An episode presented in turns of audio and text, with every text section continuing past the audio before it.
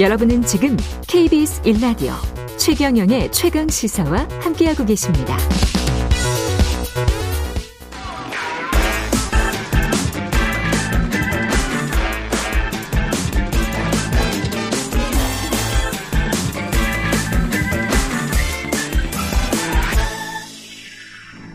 네, 최경영의 최강 시사 한 번 더 뉴스 시간입니다. 오늘은 박순봉 경향신문 기자와 함께하겠습니다. 안녕하십니까? 네, 안녕하세요. 간호법 지난번에 한번 다뤘었죠. 이 네, 시간에. 지난주에 했었습니다. 예, 그랬죠. 근데 간호사 협회도 지금 단식 투쟁합니까? 네, 어제부터 단식 투쟁에 돌입을 했는데 대한간호협회 김영경 회장 비롯해 가지고요. 음. 이 간호계 대표들이 단식 투쟁을 어제부터 시작을 했고요. 그리고 시점은 간호법이 공포될 때까지 그때까지 무기한으로 하겠다 이렇게 밝힌 상태입니다. 간호법이 공포될 때까지? 네. 예. 그 시점이 보자면 이제 아마 오는 16일이 유력해요. 그때 되거나 아니면 거부권이 행사되거나 이런 상황이 될 것 같고요.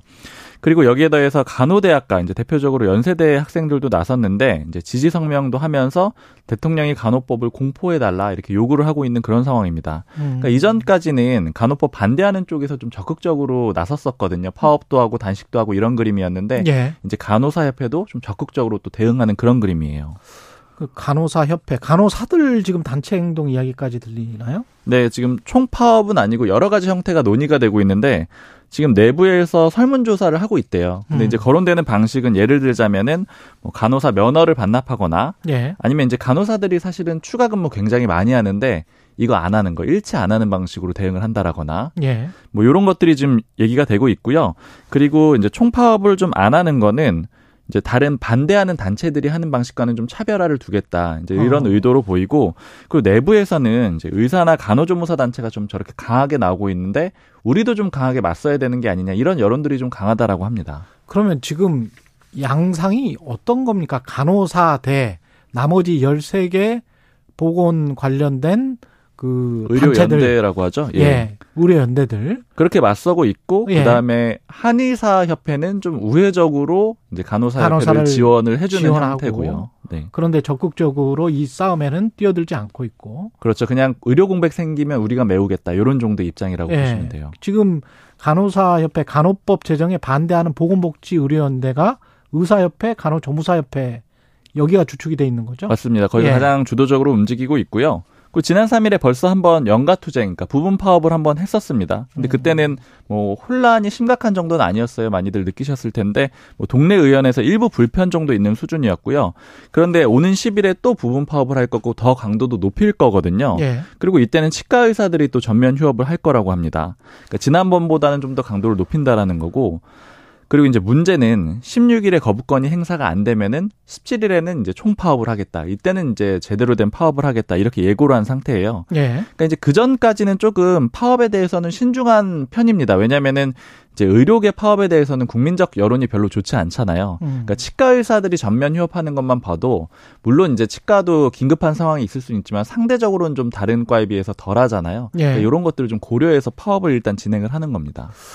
그렇군요. 지금 저 어제 국무회의가 있었는데 거부권 행사는 없었단 말이죠. 네. 예. 그러면 대통령이 어떻게 할지도 지금 굉장히 궁금해지는 상황이네요. 네. 그래서 아까 이제 오는 16일을 얘기 말씀을 음. 드렸던 건데요. 국무회의가 통상적으로 화요일에 열려서 어제 열렸던 거거든요. 예. 근데 이제 어제는 말씀하신 대로 언급이 없었고요. 대통령이 거부권을 쓰려면은 오는 19일 전까지 써야 되는데 19일 전까지. 네, 19일까지 써야 되는데 예. 그러면 그 전에 국무회의가 있는 날이 바로 16일인 거예요. 예. 그때 어떻게 할지가 이제 결정이 될 거고요.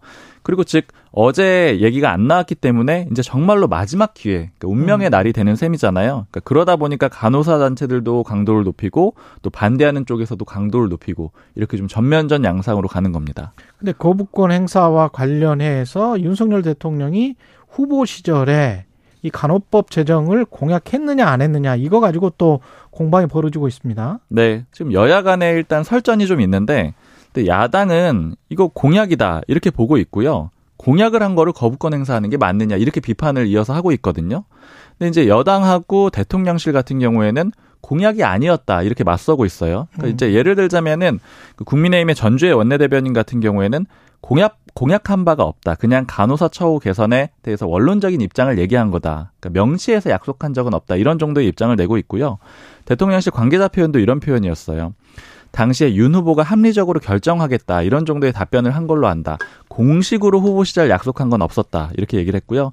근데 지난 1일에 저기 그 정책위 의장 그 민주당의 정책위 의장이 나와가지고 김민석 정책위 의장이 출연했었잖아요. 최경영의 최강 시사에 네. 출연해서 그때는 이제 공약이라고 완전히 전제를 한 다음에 음. 그거 거부권 행사하면 굉장히 독특한 분이라고 봐야 된다 이런 얘기도 한 적이 있었습니다.